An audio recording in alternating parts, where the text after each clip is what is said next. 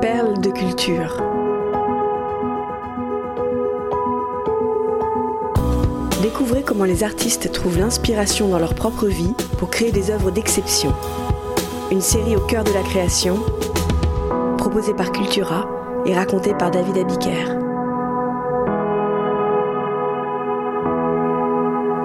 Lost in Translation de Sofia Coppola.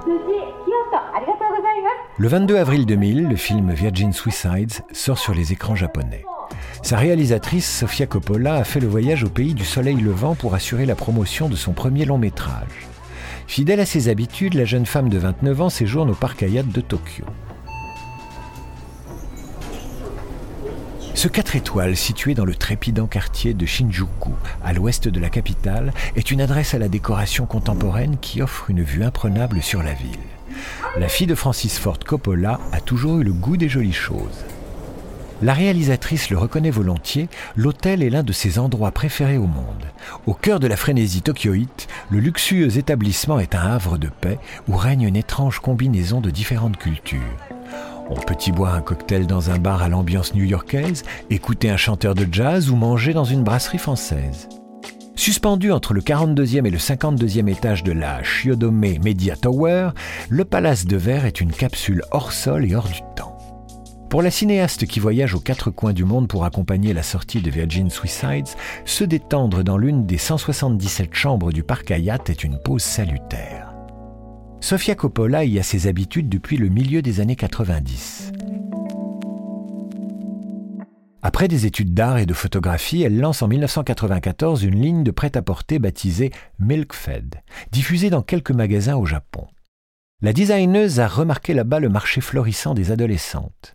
Les créations girly de sa marque veulent être aux jeunes femmes ce qu'Hello Kitty est aux fillettes. En plus élitiste. Sofia Coppola vole vers Tokyo une fois par an pour visiter sa boutique. Elle s'y rend aussi régulièrement pour faire des prises de vue comme photographe de mode l'américaine ne s'est pas encore fixé un cap professionnel précis. Faire du cinéma comme son papa Pour le moment, son expérience devant la caméra s'est traduite par un échec. Sa prestation quelques années plus tôt dans le rôle de Marie Corleone dans Le Parrain 3, mise en scène par son père, lui a valu d'être désignée comme la pire révélation de l'année. Au mi-temps des années 90, Sofia Coppola ne sait donc pas très bien ce qu'elle veut faire de sa vie. Elle est dans le brouillard, un peu dans le même état qu'après un long vol Los Angeles-Tokyo. Le jet lag entre les deux métropoles est sévère. Le Japon compte 17 heures d'avance sur la Californie. Quelques années plus tard, son arrivée à Tokyo pour présenter Virgin Suicides produit les mêmes effets. L'éloignement, l'isolement, la différence de culture et les insomnies invitent la jeune femme à faire le point sur sa vie. Les choses sont en effet plutôt floues sur le plan sentimental. En juin 1999, elle s'est mariée avec le cinéaste Spike Jones. Mais à Hollywood, la rumeur court que le réalisateur de Dans la peau de John Malkovich entretient une relation avec l'actrice Cameron Diaz. Un profond désarroi inspire à la cinéaste l'histoire de deux êtres, eux aussi déconnectés. Le scénario de son deuxième film Lost in Translation prend forme. Elle a toujours voulu tourner dans les chambres du parc Hayat. Elle a remarqué que dans les couloirs, on croisait souvent les mêmes personnes, qu'une sorte de complicité semble lier des clients qui ne se connaissent pas.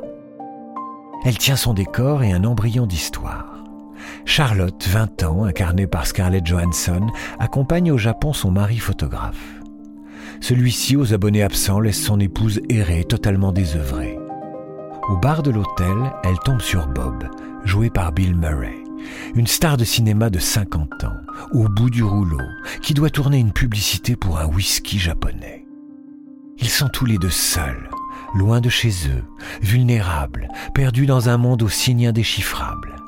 Malgré leur différence d'âge, ils se lient d'une manière romantique et platonique à mesure qu'ils déambulent, décalage horaire oblige, sous les néons de Tokyo. Cette jeune femme blonde qui se morfond devant la vue panoramique de sa chambre, qui a perdu ses illusions et s'interroge sur la direction à donner à sa vie, c'est Sofia Coppola. Les deux femmes s'habillent d'ailleurs de la même manière. Chemise de garçon, tenue classique sobre, presque banale mais élégante. La scénariste utilise aussi le film pour prendre sa revanche sur sa rivale Cameron Diaz. Elle imagine un personnage de blonde écervelée et voleuse de mari campé par Anna Faris, qui ressemble étrangement à celle que la presse people surnomme la croqueuse d'hommes. Alors qu'elle traverse une période difficile, Sofia Coppola rêve qu'un acteur comme Bill Murray, à la nonchalance rassurante, héros de la comédie culte Un jour sans fin, surgisse sur son chemin et l'emmène dans une de ses aventures cinématographiques si touchantes et drôles. C'est donc pour lui qu'elle écrit le rôle de Bob, sans même savoir si la star va accepter sa proposition. Reste à trouver dans son film une raison au séjour prolongé de l'acteur américain au Japon. Elle repense alors à son père qui a tourné en 1979 en compagnie du cinéaste Akira Kurosawa, une publicité pour le whisky japonais Suntory, la plus ancienne distillerie de l'archipel. Lors de ses allers-retours au Japon, Sofia Coppola a souvent aperçu à la télé des réclames avec des acteurs occidentaux venus cachetonner. La pratique porte même le nom de Japandering, contraction de Japan et pandering, qui signifie flatterie un bon moyen de prendre un joli chèque sans mettre en péril sa réputation dans son pays natal. Lost in Translation sort en 2003. L'errance existentielle de Bill Murray et Scarlett Johansson sur fond de lumière tamisée et de musique atmosphérique est un succès. En revanche, on ne peut pas en dire autant de la relation entre Sofia Coppola et Spike Jones. Leur divorce est annoncé officiellement en décembre 2003. Post-scriptum. C'est une courte scène de Marie-Antoinette, le troisième film de Sofia Coppola sorti en 2006. Dans un des salons du Petit Trianon, quatre courtisans jouent de la guitare pour le bon plaisir de la reine. Ces musiciens ne sont pas d'anonymes figurants, ce sont les membres du groupe pop-rock français Phoenix. Ils sont presque là en voisins, puisqu'ils sont originaires de Versailles.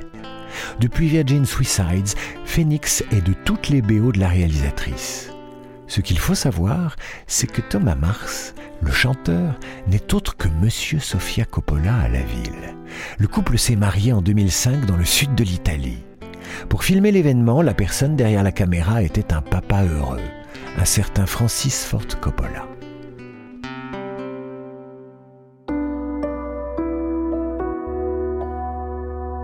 Perle de culture est un podcast Cultura produit par Création Collective.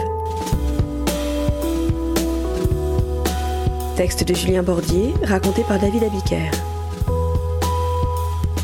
Rédaction en chef, Éric Leray. Curation, Frédéric Benaïm. Réalisation, Léo Gagnon. Générique, Alto Music. Naming et création graphique, Saint John's.